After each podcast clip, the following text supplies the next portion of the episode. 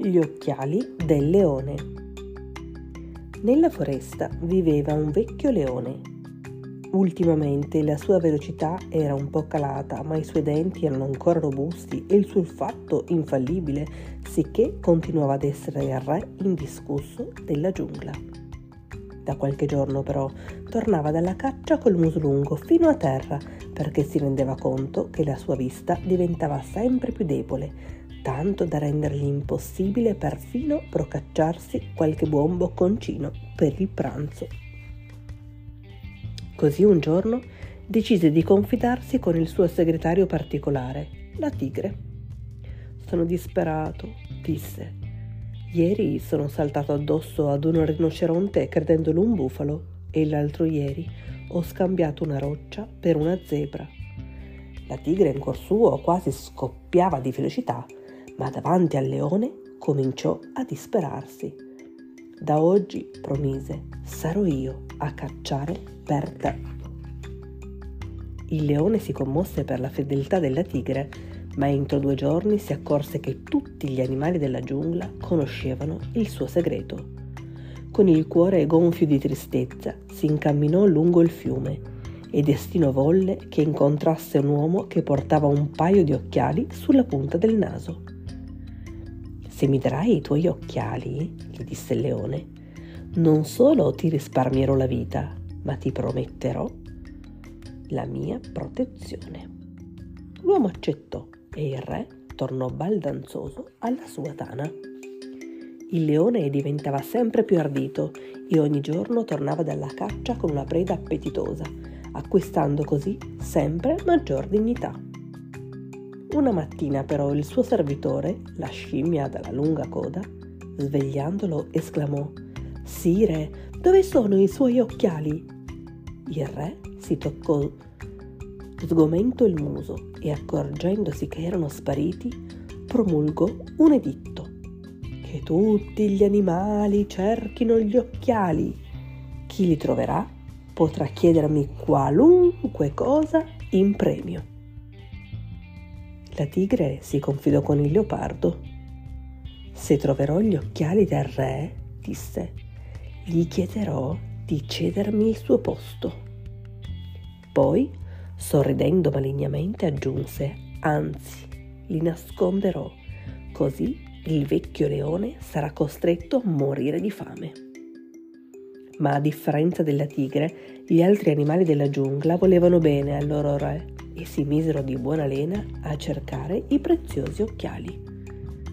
L'elefante una sera, andando in città, arrivò al palazzo del tribunale.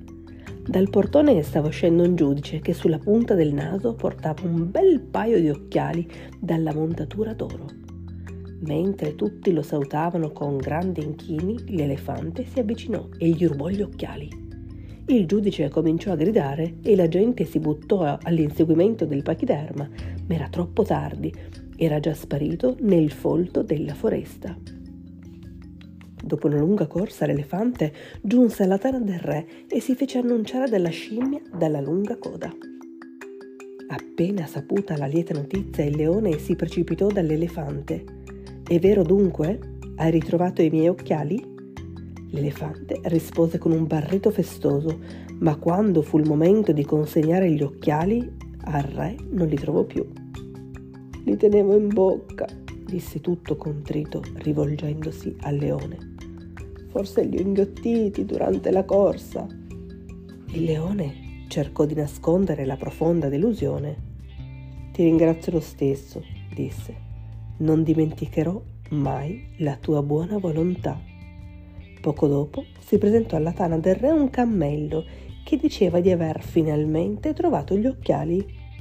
Il leone sentì un tuffo al cuore per l'emozione, ma quando si avvicinò al cammello si rese conto che sulla gobba portava un oggetto che forse poteva anche assomigliare ad un enorme paio di occhiali, ma che in realtà altro non era che una bicicletta.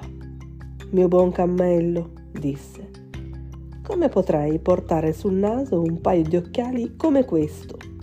Comunque, apprezzo lo stesso le tue buone intenzioni e non dimenticherò mai di compensartene.